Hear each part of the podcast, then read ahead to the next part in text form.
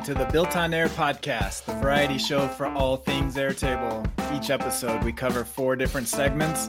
It's always fresh and different and lots of fun while you get the insider info on all things Airtable. Our hosts and guests are some of the most senior experts in the Airtable community. Join us live each week on our YouTube channel every Tuesday at 11 a.m. Eastern and join our active community at builtonair.com slash join. Before we begin, a word from our sponsor, On2Air.com. Any business running on Airtable gets the value that Airtable has, but also needs a few more functions to complete their operations. That's where On2Air comes in. It's a suite of tools for any business running on Airtable to maximize your operations efficiencies and automations.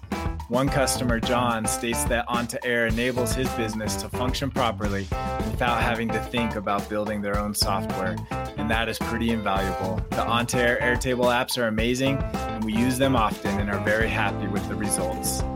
So join John and hundreds more customers and take your Airtable to the next level with On2Air. Sign up today with promo code Built on Air for a 10% discount. Check them out at on2air.com. And now let's check out today's episode and see what we built on air.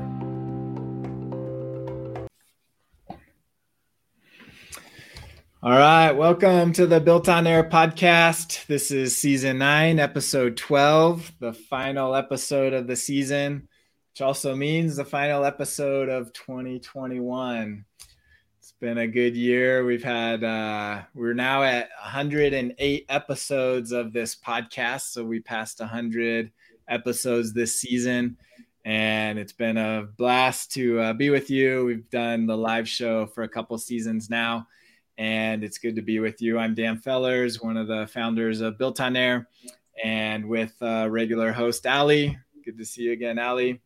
We'll also have uh, regular uh, Kamille joining us here shortly. And we also have a new special guest, Rebecca. Hey, Rebecca, how are you doing? I'm doing all right. How about you guys? Doing great. Glad you could be with us. And we'll get to hear your story a little bit later in the episode, but we're glad you could be with us, participate in our uh, segments.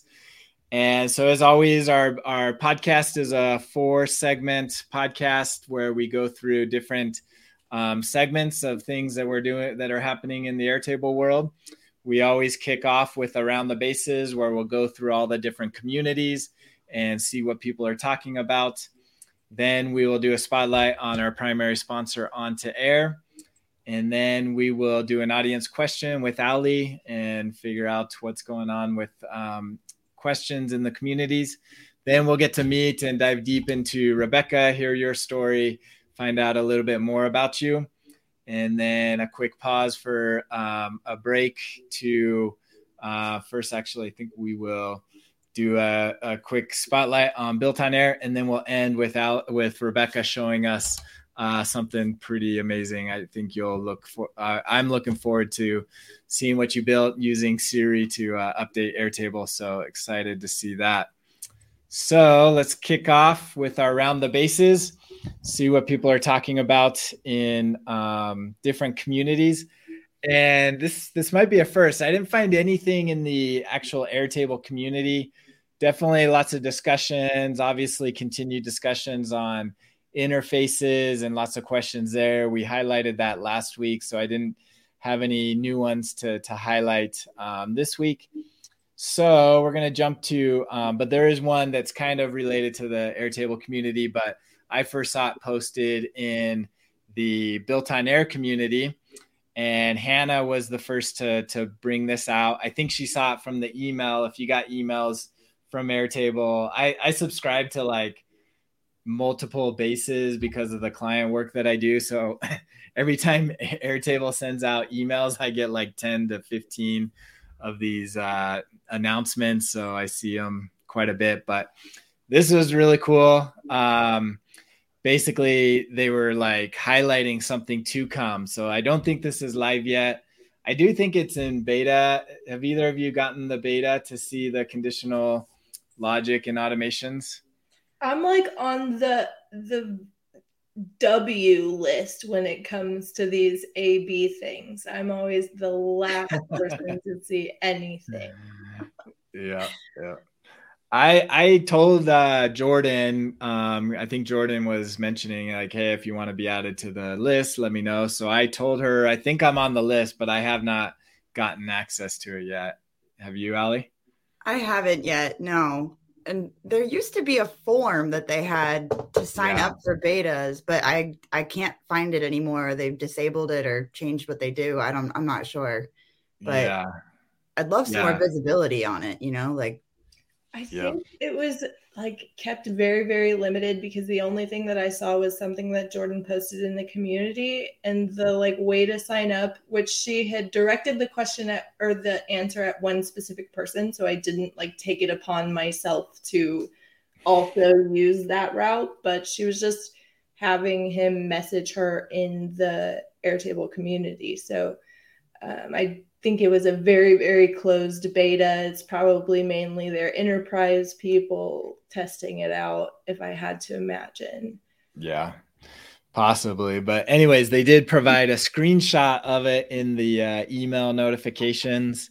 So this might be kind of hard to see but um so it looks like they just kind of have like these groupings and then inside of each group um, it has the the sub tasks that you can run, and so they must have some, you know, way to determine which group, which path to go down. Mm-hmm. Um, and then somebody mentioned, I think it was Ben in the community, just kind of pointing out they thought it was funny how they moved to making giving you more room to work with, but they're still just going straight down with the with the displays. So kind of funny that they didn't take advantage of that extra space that they created. Well, and I definitely think that there's a few things that need to be addressed before you get into something like a branching um, UI. Being able to name things, rename your action steps. Um, you know, if I have 10 Slack messages going out, kind of like this one does here, I don't mm-hmm really know right off the bat which one is which. A lot of my automations, I have to build like a chunk for each plant. So they're just incremented by one. And so I need to be able to see which chunk is for which plant. And you really can't do that in a, a way that could be conducive of a UI where you have all of these boxes everywhere. Yeah. It looks like over here on the right, it looks like you can label the grouping. So there's a custom button right here. Um, so it has the default that's based off of the condition. And then looks like there's a custom button so you could rename the grouping and then give it a description so you can at least. And so maybe they're already doing. yeah, but yeah, it looks like uh, yeah, I don't know if the actual tasks can get renamed yet. Yeah, that, that would, would, be, be great. Useful just like you can in Zapier. That would be awesome. Yeah, yeah, yeah, for and, sure. So maybe they'll introduce this kind of custom button on the tasks as well. That'd be great. I I wish that you took this center UI with all of the steps, made each of those individual boxes expandable to have what's over here on the right but have all of this over here on this right side. So you're just making it longer. Like if you're going to keep it in one line, keep it on the right where yeah. we're having it. I, yeah, I'm. Hey, welcome. Really... Just real quick, welcome Kamille. We're just talking about the the sneak peek on the conditional automations. Yep. Hi guys. Hello. I I really I was just about to say I really the more and more I'm working with this new layout, the more I dislike it. like I I'm and it's not even just like that you can't see the table data. It's like accessing the run history is really difficult. You can't turn something on or off without making it full screen. Like sometimes it's like the run history just disappears if you start editing it and it's like no, I want I want to go back to that screen and you have to close out and go back in and it's just it's a mess. I mean, mm. usually I don't say that with their new releases, but I'm like, no, I like the old one better. Yeah. Yeah, I could see that. Although another thing I just noticed, it looks like they're adding tabs over here. So there's a oh. property tab and a testing tab. That's interesting. So that's new as well. maybe they could have a history tab right there. That would be helpful. Exactly. Like just like they used to. It was just right in the corner, said Yeah. run history. Yeah. Super yeah. simple. Yeah, I'm surprised they don't already have that there. Yeah, because you have to go to back and then go into the history and find it in all of your automation. So Well, so I think if you just click into the gray space outside of anything and you don't have anything selected, it will show you your runs over there on the side. Okay. But explain that to anybody else. right. Yeah, it's uh it's it's not super obvious. So yeah, I could see it, it would make sense to have like a run history tab that's just sort of always in the in the corner. Yeah. And when they gave the expanded screen real estate, you know, uh, I was under the impression that, like, I think we all reasonably guessed that we were going to have some form of conditional logic in automations because it's, you know, a fairly typical thing to add in. But we were, I think, at least I was picturing branching logic, um, like a vertical integromat, if you will. Uh, so I kind of echo Rebecca's earlier point that, you know, keeping it vertical doesn't make a whole lot of sense. I don't know if this is the final layout they go with, but, you know, Im- improvements to be made. yeah.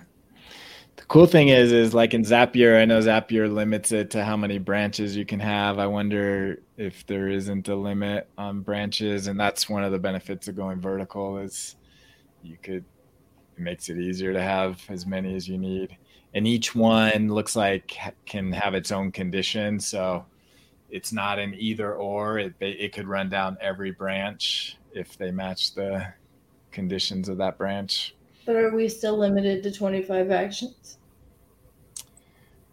Well, yeah, good question. I. I, I think it. I think we should assume that we still have that 25 limit. In some cases, it's not a problem because a lot of people had to have a bunch of steps to sort of get around the fact that there was no conditional logic. But now that they've introduced in, uh, conditional logic, you might want even more steps than you ordinarily would have to keep everything within one automation as opposed to several automations. So it's a, you know, catch Yeah. 22 of the the number that we currently have. It's 25. Is that right?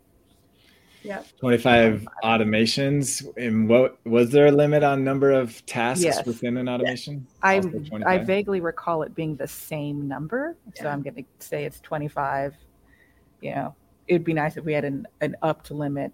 Um, you know, automations limits are, I think, the most rigid limit that is imposed on Airtable users. Um, there doesn't seem to be a whole lot of good ways to get around them without, you know, scripting or syncing your bases to another base and using that base's automations and yada yada. Yeah, Right. gotcha. And that relates So- to something we'll talk about more about the sync intervals too later on. Mm-hmm. Yeah. Yeah. Well, we also, as like the Airtable community, as soon as they put something out and say like, "Hey guys, look what we built for you," we're like, "Rah!"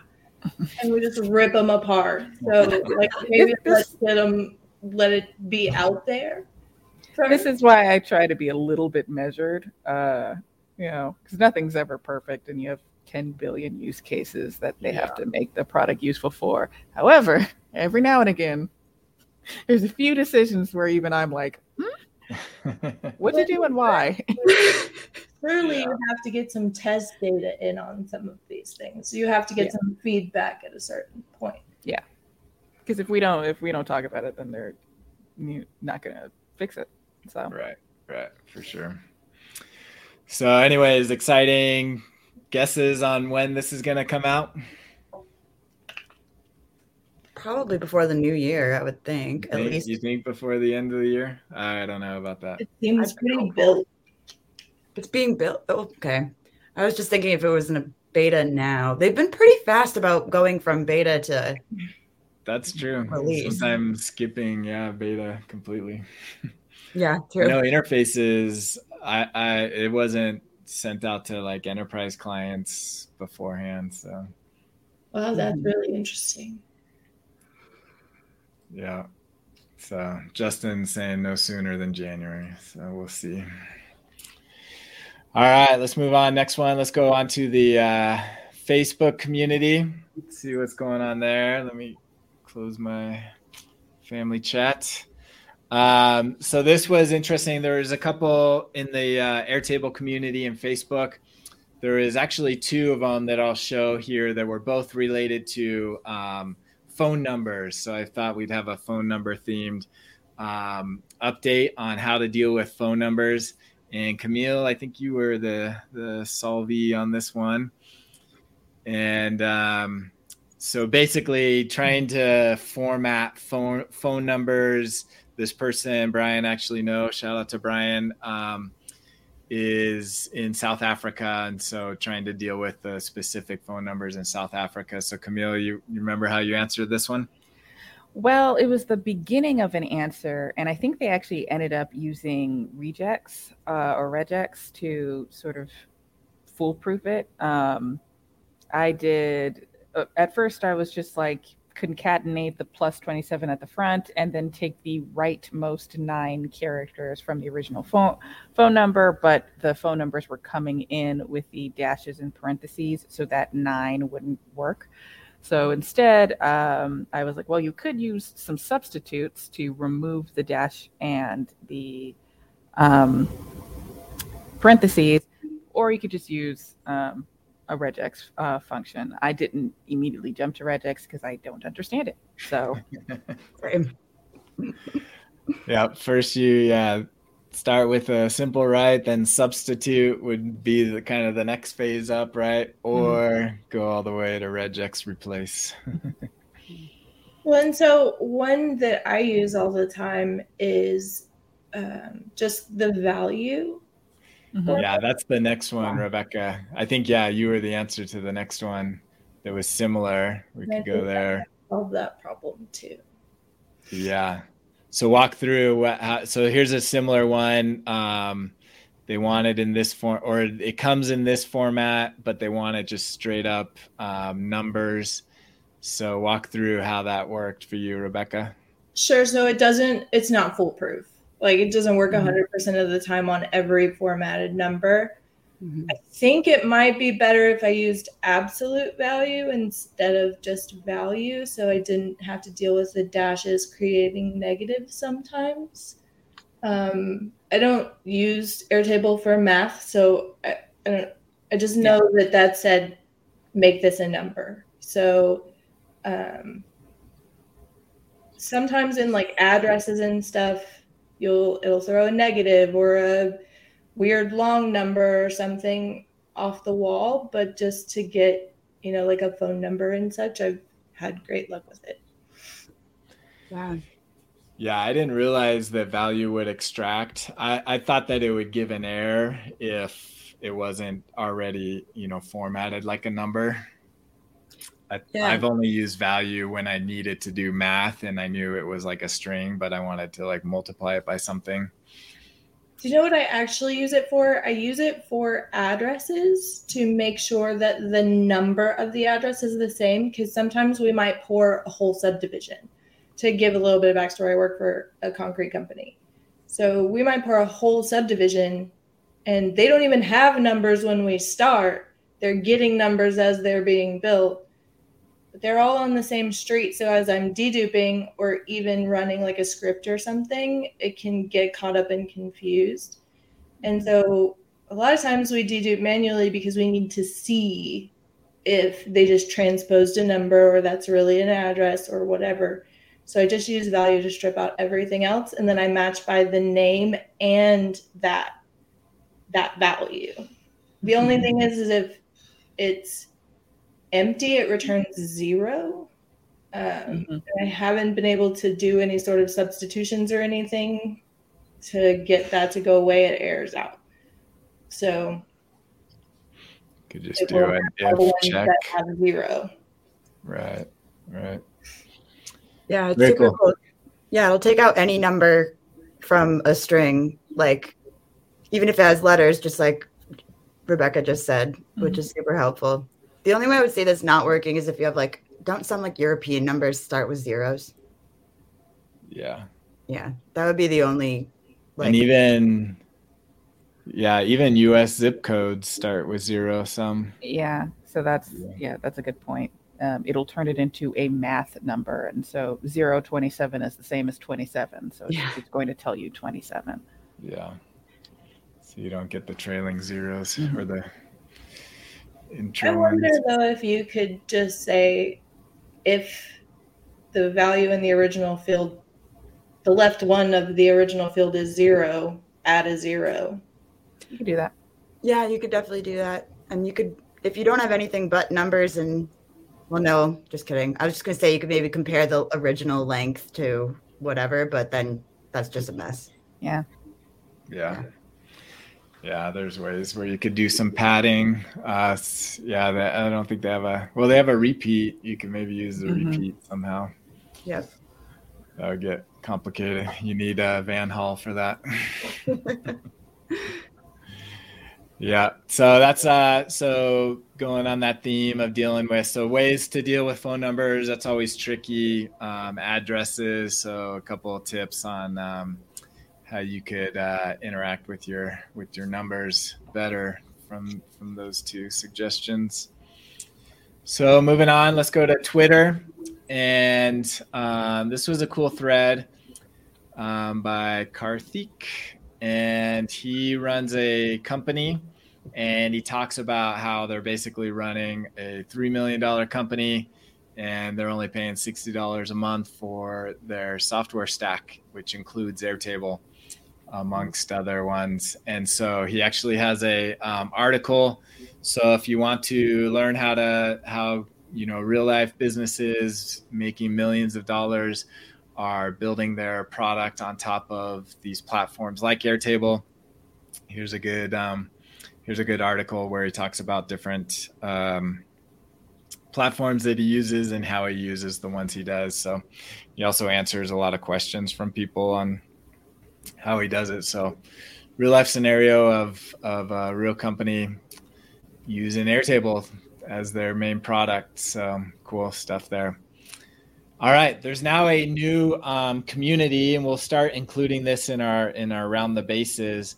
Um, our friend Gareth, that uh, we know well, is one of the um, administrators of this group. So if you're on LinkedIn, if you prefer LinkedIn as your as your social media source, um, check out the Airtable product community, and it's growing rapidly. I think they're up to 600, yeah, 682 members already. It just started two weeks ago, three weeks ago. Yeah, two weeks. Um, yeah. Yep, two weeks, and so there's there's activity going on in there.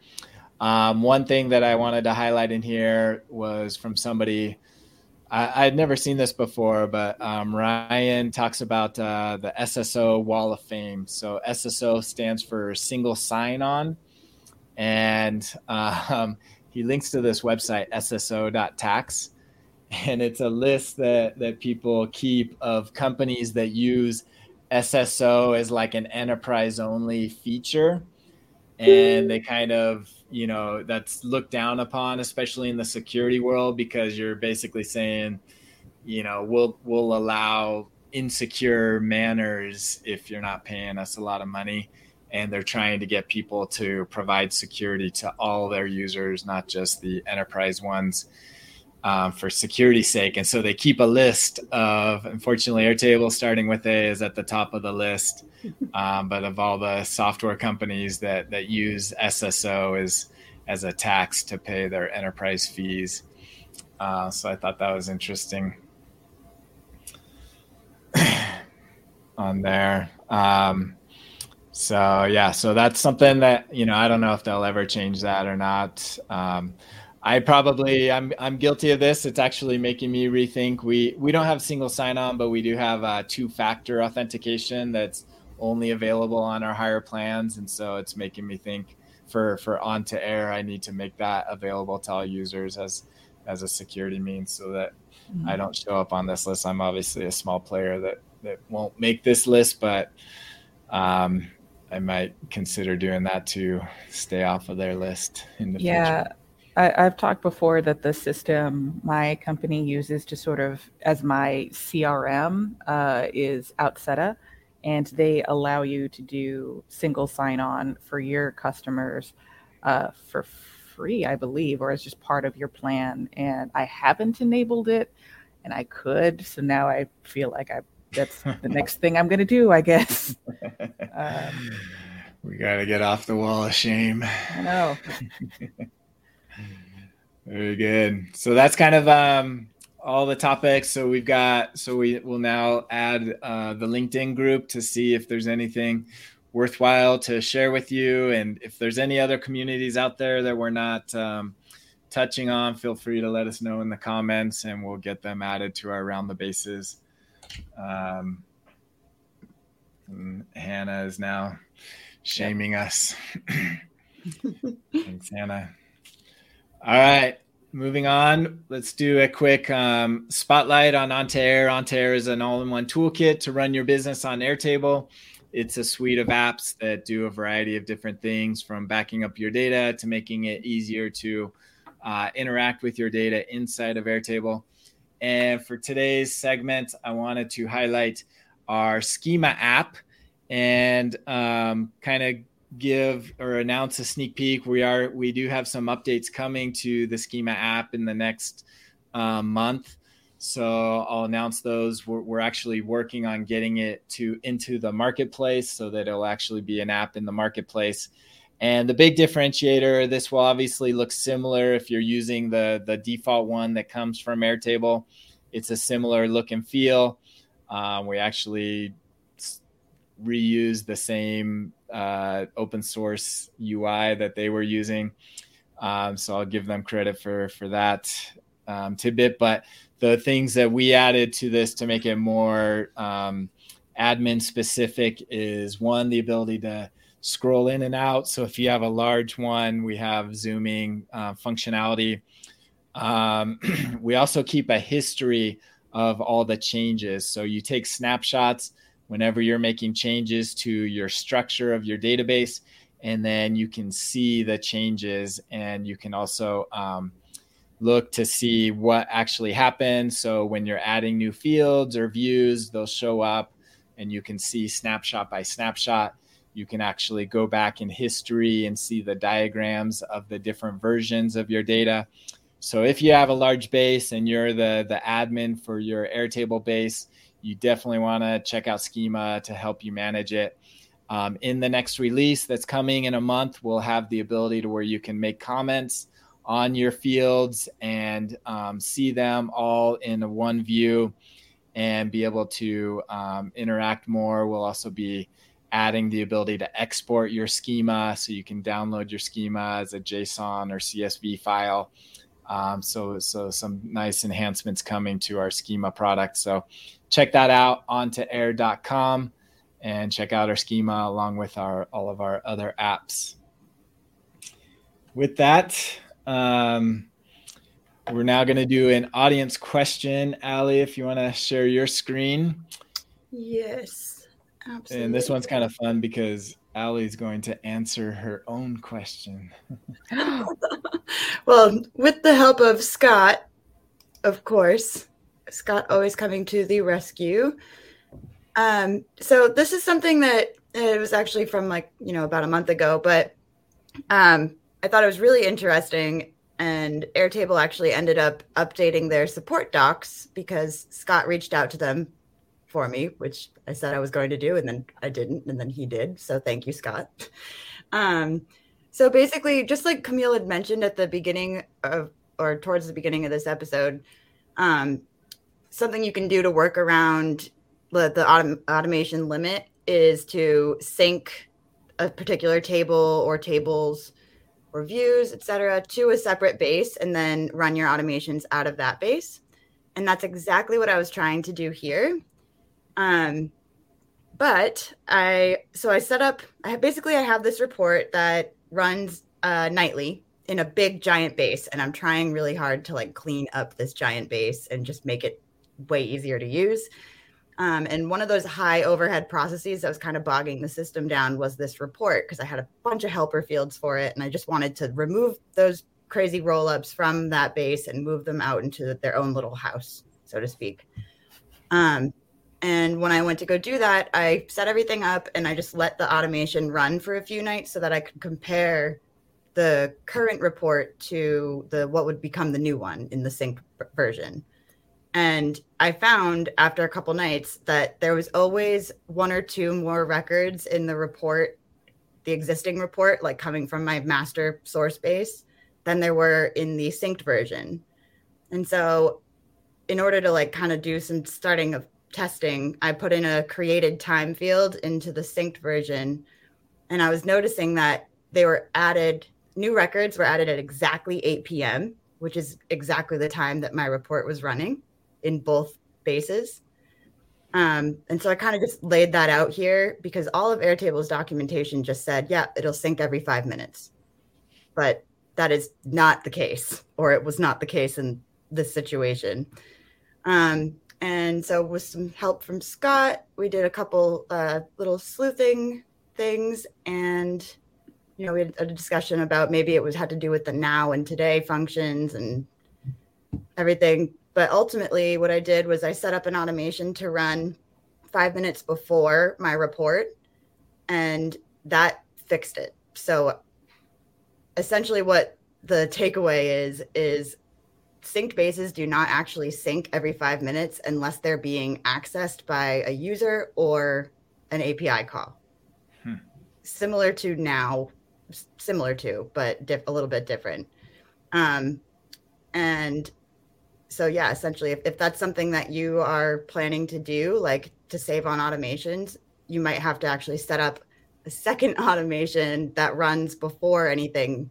So that way you have all the most up-to-date data. Um, and if we scroll down here adam from airtable updated the support articles to show what the limitations are. I haven't actually looked at them yet but Um, so yeah, that's it. I thought it was kind of interesting and definitely helpful if you're that's something you're planning to do. You should definitely know that if you're trying to do a nightly thing, it's not going to update automatically with all of your data unless you have something touch it first. Yeah. Yeah, that's that's really big. I don't think people realize that if they're relying on that sync data um, to just be there and be updated all the time. Mm-hmm. Very, very good. Very good to understand um, the dynamics of that. I'm sure that's caused because you probably don't notice it in the automation. And then you go and look at the data, and at that point, it's updated, and you're like, "What happened? What the data's there? Why didn't it go mm-hmm. through the automation?" Yeah, yeah, this exact problem is why I only do that in bases that I use manual triggers, and I sync, I right click sync now before triggering the automation. It'd be nice if the sync component was exposed to scripting uh, so that you could force, uh, as a run a script action, if you could just force a synced table or series of synced tables to update. Because uh, it's, as far as I know, just API calls that it's making behind the scenes. Um, if you could force that and then add that as like the first step to your automation, that'd be cool. Right. Do you know if uh, if it has to be a write update or could a read trigger it? it literally, yeah. all mine does is just find records. Like it's I it, and I don't even do anything with it. It mm-hmm. I just it runs it like finds a record. I have like finds one record on a summary table and that's it. And if so, it forces everything to resync, and then my actual report can run with the most up to date data. Interesting, but it doesn't happen before that call to find records, right? It happens after. Exactly. So that so your your your process that does the find records still has the old data, um, but it then triggers the the sync to happen. Right. It's essentially just a dummy automation that doesn't do anything.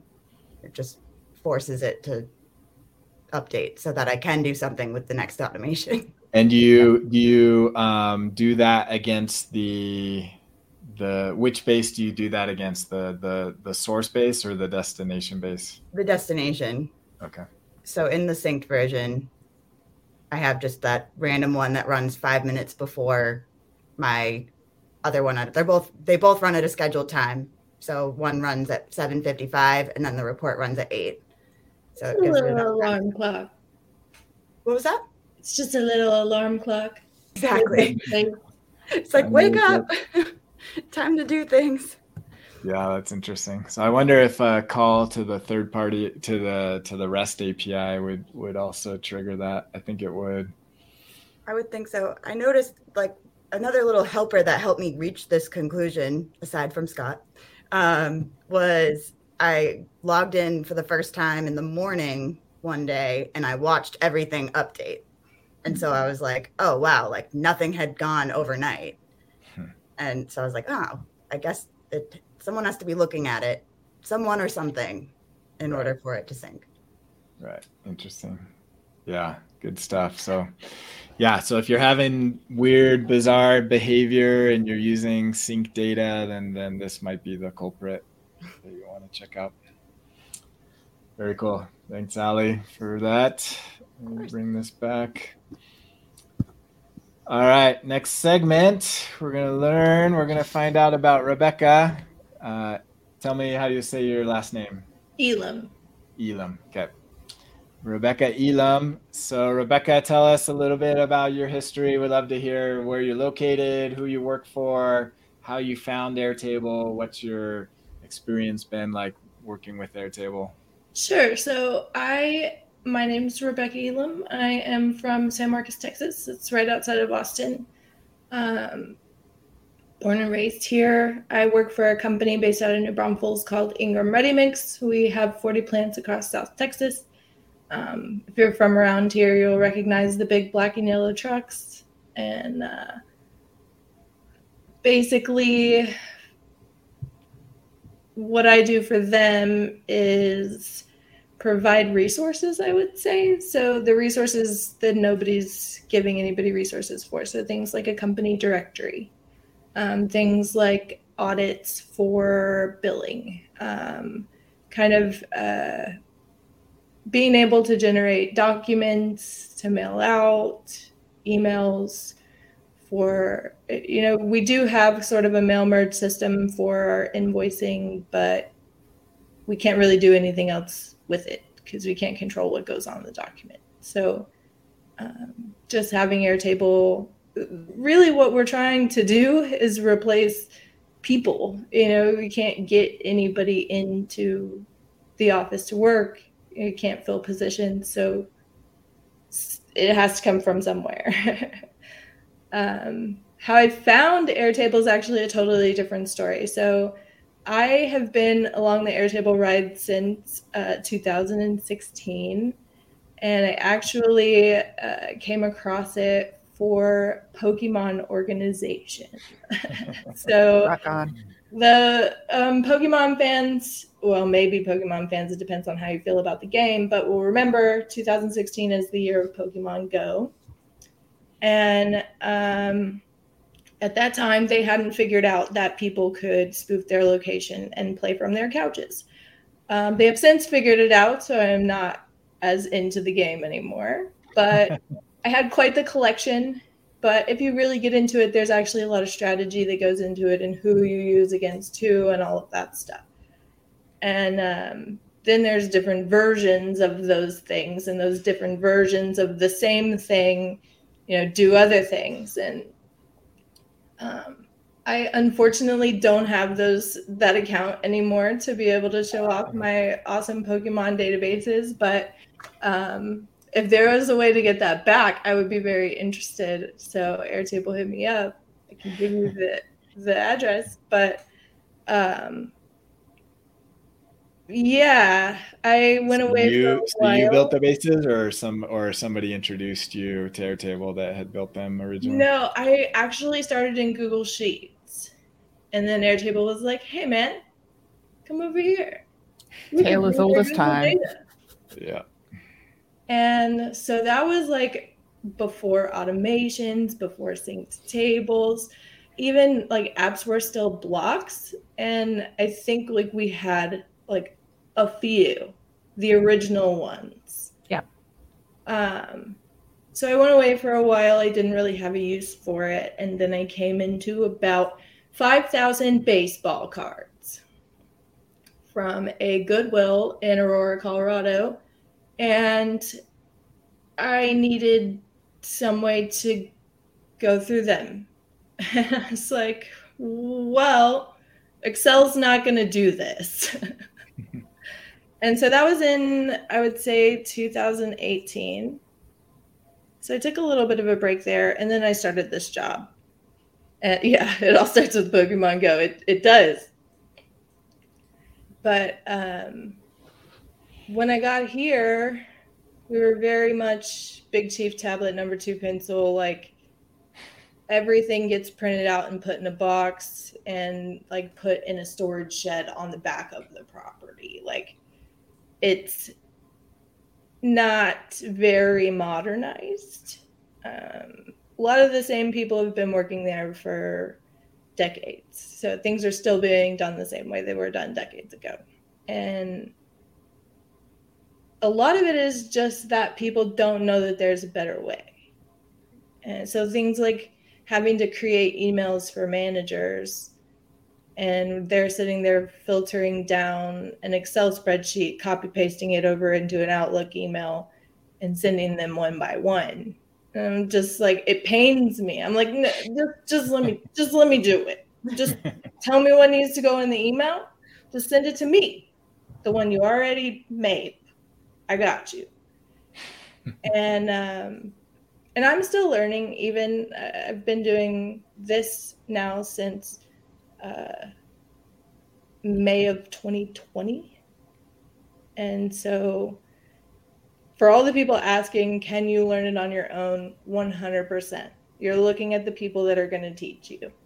Um, same thing along with you know shameless plug for off the record on Wednesday. We have, now have a Tuesday. Well, I guess you guys are going on vacation for a little bit.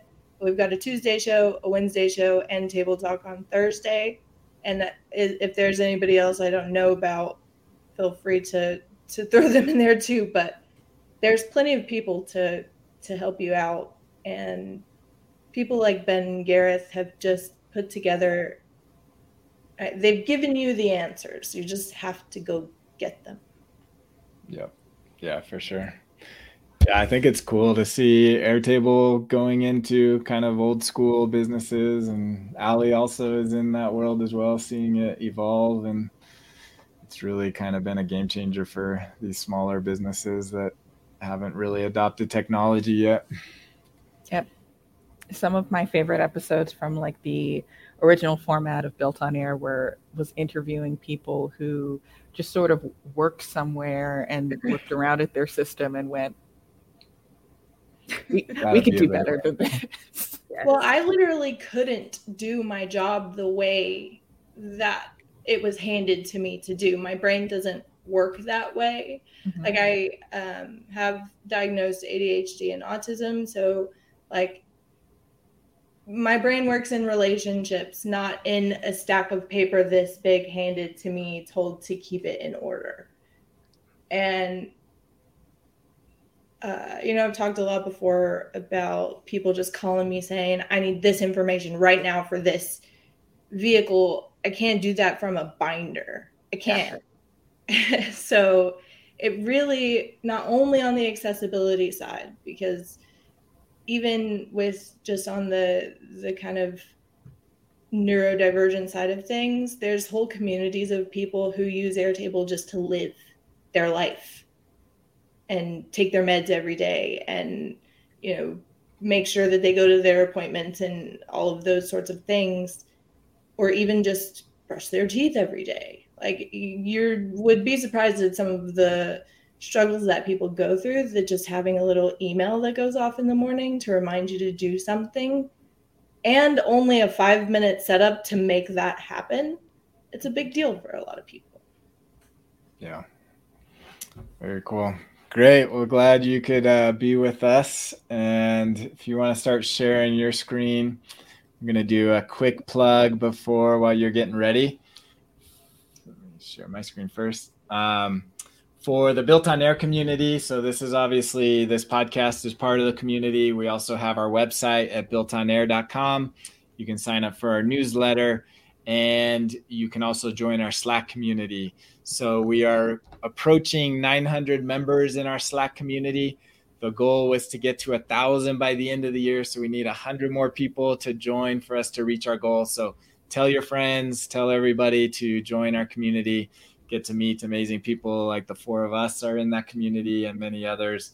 Um, help each other out, talk about what's going on. You can be a little bit more uh, loose with your feedback regarding Airtable, and we're all fans, so we're we're all trying to just make the product better and help each other out. So check out builtonair.com slash join to join our Built on Air community. And once you get your screen, Rebecca, ready? Yeah, I'm ready. Give it to you.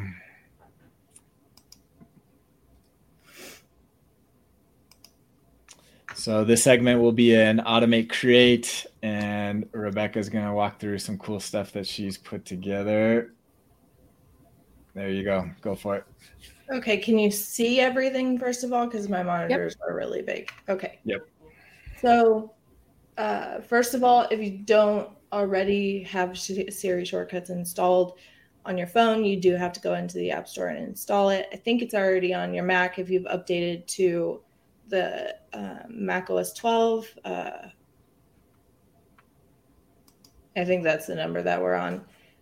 Anyway, basically, what I have done is made it to where the guys in the field at the plants can just say, and I'll try to do it quietly because they're all going to go off at one time, but they can just say, hey, I need to order a registration, or hey, I need to order replacement plates. That's a lot of the stuff I do is keep up with the paperwork for the trucks that are on the road. And obviously, it's a very expensive mistake if that paperwork is not kept up by both me and the driver and the managers. There's most frustrating part of my job is that for me to get my job done from point A to point B, there's like five people in between. Mm-hmm.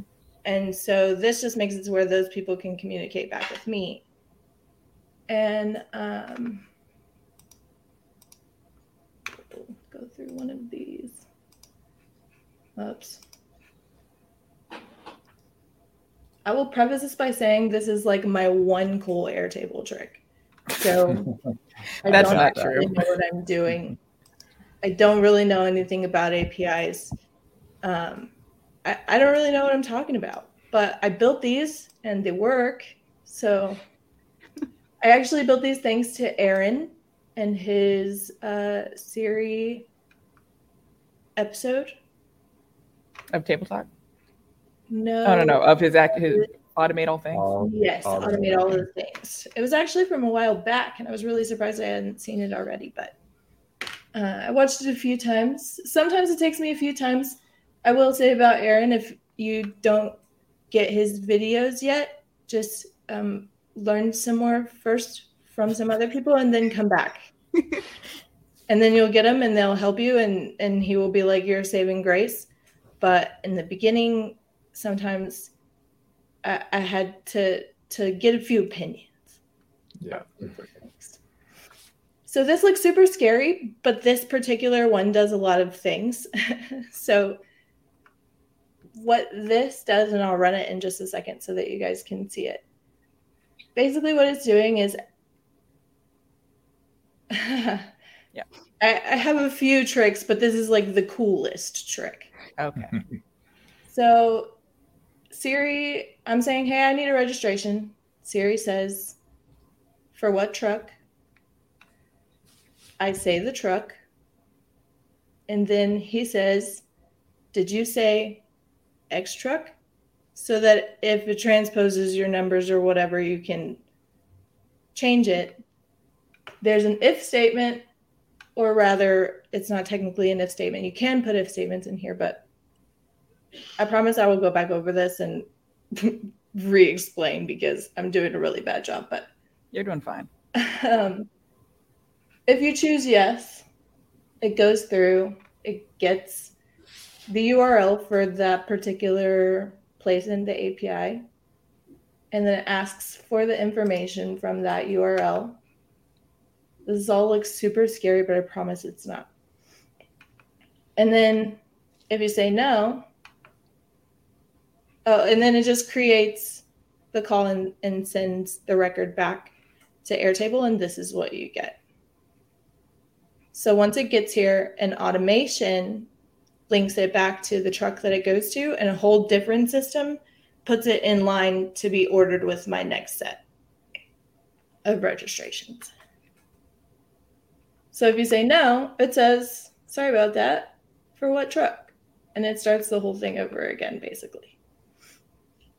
Um, what this allows us to do is make it to where not all of my managers have to have Airtable licenses to do one thing. Um, once you build this, you just share it. The one kind of caveat is that they do have to have a specific setting enabled in their phones to allow shortcuts from other places, but it hasn't really seemed to be an issue so far. They, they've been able to get there. Um, so basically, I'm going to build a little bit different shortcut that's a little easier for time's sake. But that's what we use Siri for so far. And I hope to add out a lot more Siri functionality. But right now we'll just do a brain dump. So basically the idea behind this is that you will be able to say, Hey Siri, I need to brain dump. And then she will just listen to what you say and it can be dictated into here. So this could be great as a scratch pad. Um, sometimes you just need to talk to somebody. so it's a great way to store some of that stuff. So You can also build these straight from your phone, which was the major kind of uh, selling point for me is that I I can work from wherever. Never stop working. So first, if you don't know how to get to your API documentation, oops. Can you see that now? Yep. Yeah. Be careful about your API key. Oh, that's a good point. So you can access the API here by clicking API. Let me just, I think it's hidden by default, but it is. So we we can't see that window now on your screen if you want to. Yeah, I moved it. Hold on just a second.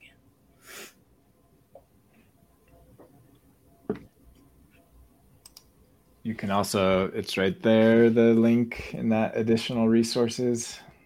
Oh, yeah. Um, yeah. So, yeah, it is hidden. Okay. So, this is your API documentation. Again, it looks super scary, but once you actually start reading it, it makes a little bit more sense. So, this particular base only has one table in it with a few fields. It's going to be very simple. I might actually have to put some stuff in here to get it to give me information, but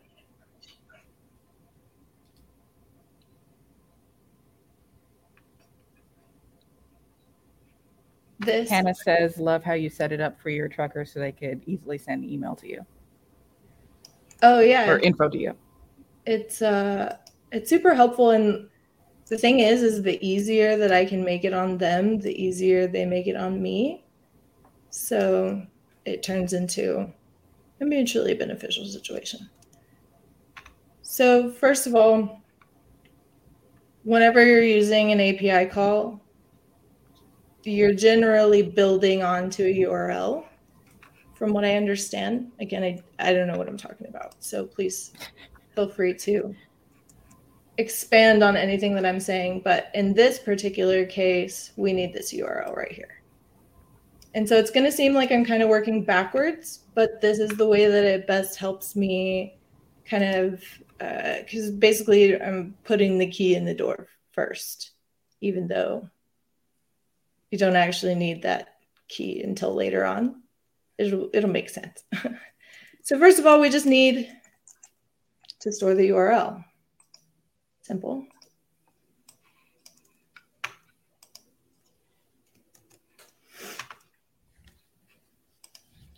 Next, we have to get the stuff out of that URL.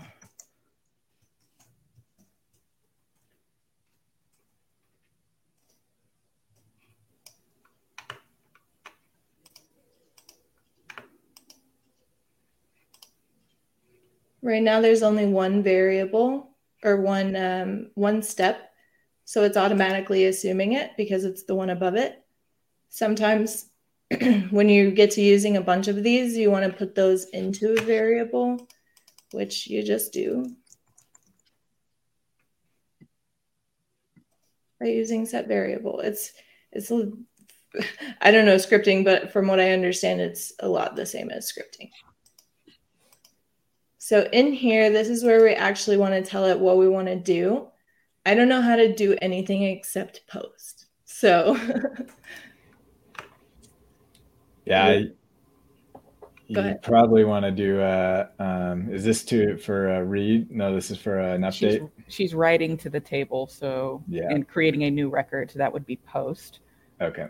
Um, each of those different methods, you know, one would be for updating, one would be just to get information, get um, or reading information. Post is what we're doing, creating a new thing. Put and patch, forget the difference between them, and delete says what it does. So, from what I understand, put is destructive and patch like adds right? So put basically means it will overwrite every field. So if you're not adding a field, then it's going to clear out those fields. Yep. So I almost always do a patch. So if you're debating which one, go with the patch because a patch will only update the fields that you send to it. Excellent. And those are uh, universal terms for, you know, dealing with API kind of requests. So it's it's not just a Siri uh, shortcuts thing. Yep. So then we're basically creating kind of a, a dictionary almost. Um, first, we have to do our authorization. I'm going to have to cheat and look at one of the others to remember how to do this. I probably should have prepared a little will bit. Your, will your authorization uh, showcase your API key um, I will probably hide that part, but okay. there are some steps that. Yeah, it does. Let me move that one over here. So yeah, you basically add a header with the name authorization, and it's a um, it's a bearer token, I believe. Yeah, yeah.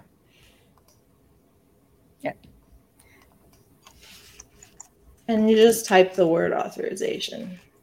Yeah. The capital A. Yeah. And then you can see here it says bearer. And then if I turn on show API key, it will say your API key. You can just copy and paste that into the value next to it. Yeah, and that's pretty standard. I don't know what bearer means. I don't know why that became standard, but that's pretty standard API usage. Mm-hmm. So essentially, we have a unique URL for every base. Every base has its own ID. And providing an authorization is basically proving to Airtable we have access, we should have access to the base because you know we're a creator of this base or we're a collaborator, which is why it really depends on which API key you use, because uh, that's how it determines whether or not you have the right to um, edit or make any sort of updates to a particular base. And currently, yeah, your API is tied to a user. So any like updates you do with that API key will look as if that user performed yes. it. So updates in Airtable usually seem like they come from you, if that makes sense. If you yourself type in a field, um, or if your API key is being used for making edits via an app or via, you know, Siri shortcuts like Rebecca is doing, um, the exceptions to the rule would be if you're completing an Airtable form or if you um, are doing something via automations. That's very interesting. I did not know that. It's considered anonymous. So next we're going to build the body. Basically what you're building is like a little JSON blurb. And this is just hiding the writing of that JSON object. So we need to tell it what fields we want. And so if you have more than one, uh, it's kind of good practice in my experience to use a dictionary, even if you only have one item. But then within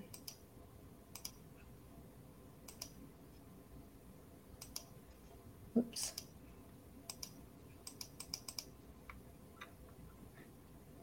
it just went away. Yeah,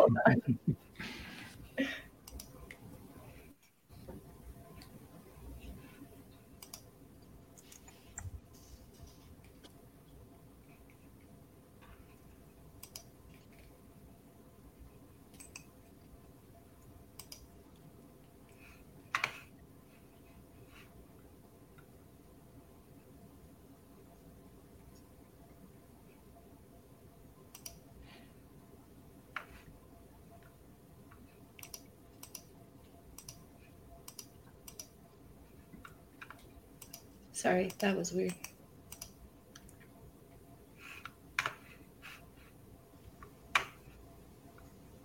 So I totally lost my place. I'm so sorry, guys. You were adding the fields that you want to edit. Right. Um,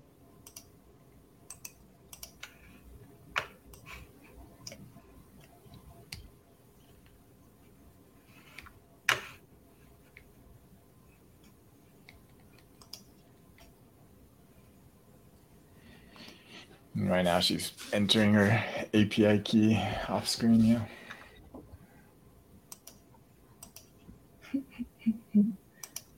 is it that plus button?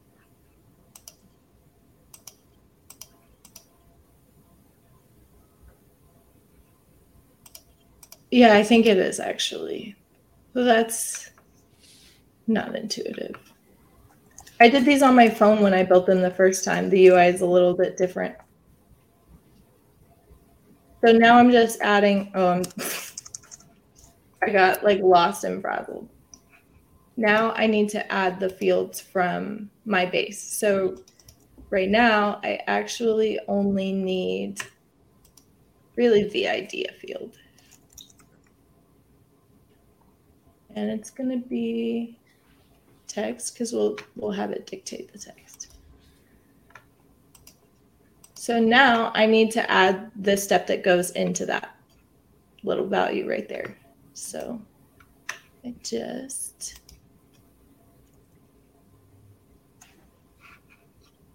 I want it to be verbal. Like I want Siri to actually speak it. So I'm going to use the scripting action for ask for input. So it'll say, "Hey Siri, brain dump." She's going. Uh, brain dump to connect to app. and then I can say like, "What do you have to say?"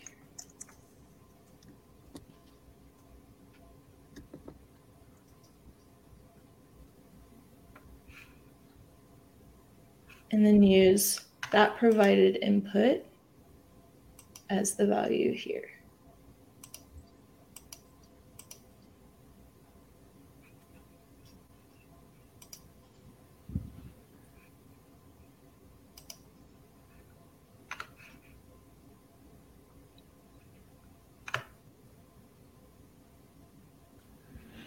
No wonder does it work like Zapier where it puts like a placeholder in there?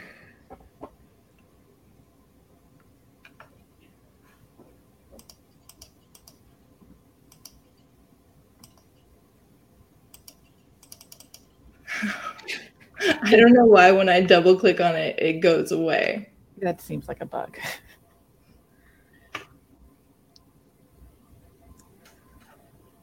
Let's see if it saved your work. Yeah, it does. Fortunately.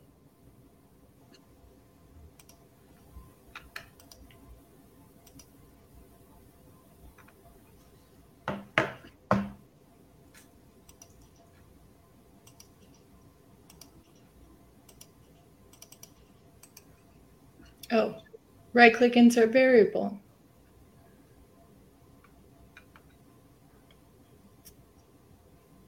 Oh, select variable makes it to where I can just choose the one that I know is correct. Again, naming all of your stuff is a really good idea. So now I should be able to say, Hey Siri, brain dump. Allow brain dump to connect to. Allow You have to allow it access to your API the first time that That's you use done. it. Hey Siri, brain dump. Done.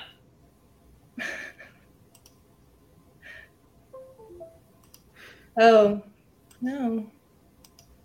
Of course, the demo never works. There's no save button. It just sort of live refreshes. I don't think there is. I've never used it.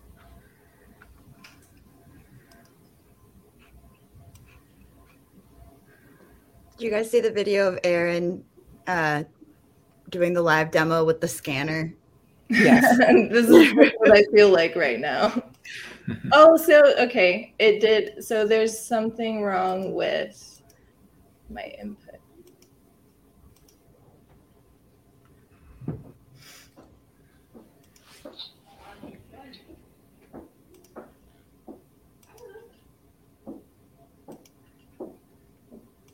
Yeah, that it's not prompting you. It's just immediately sending the thing through the API.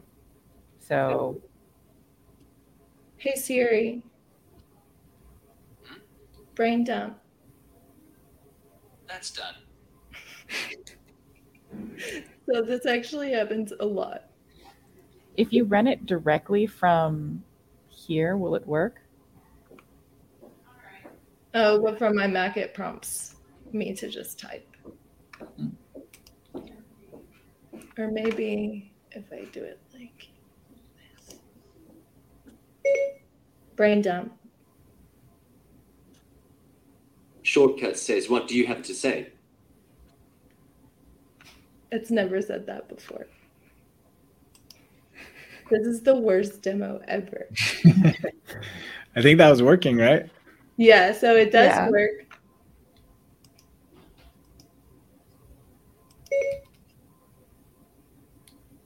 Let's get something through to the API.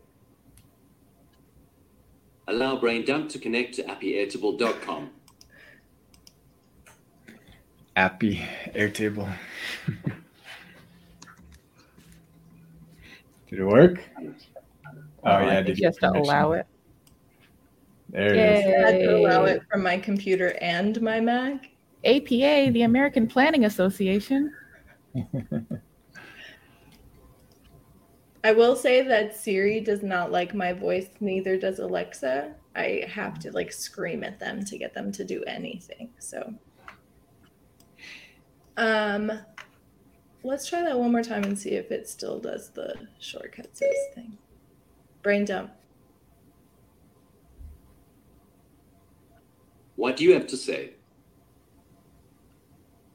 Anything. Okay, Is my mic really that bad? I don't. The, well, this isn't a problem now with what you've built. It's now the fact that Siri doesn't understand your voice, apparently. But what This you've works for everyone else except for Rebecca. What you've demonstrated was how simple that was in actuality. Um, and your previous example showed that you could give the option of if you if it mishears you, you can say it again, and Right. it would you know go through. So Yeah, I guess I'm mostly dealing with numbers, and those are intentionally hard to to transpose, but very cool. This is cool stuff. I think you could build um, some awesome applications. There's there's also another product out there. There's a group doing like um, taking voice commands from Airtable um, and, and then basically using Airtable as like a brain to, to do voice activated stuff. Uh, so there's some cool stuff out there with voice and Airtable. This is a cool showcase of what you can build in Siri and, and how to interact easily with the API and no programming required. So awesome stuff. Thank you, Rebecca. That is, um, let me go back here. And that is the end of the season and the end of the year. So we're so glad you guys could join us. Uh, we'll be taking the month of December off, and then we'll be back again in January with more new episodes on our live show. So we hope that you can join us and you have a great rest of the year. And glad you could be with us. And good luck with all your building in Airtable. Take care, everyone.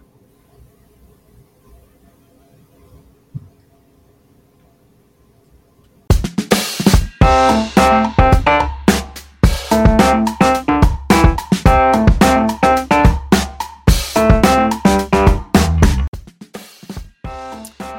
you for joining today's episode. We hope you enjoyed it.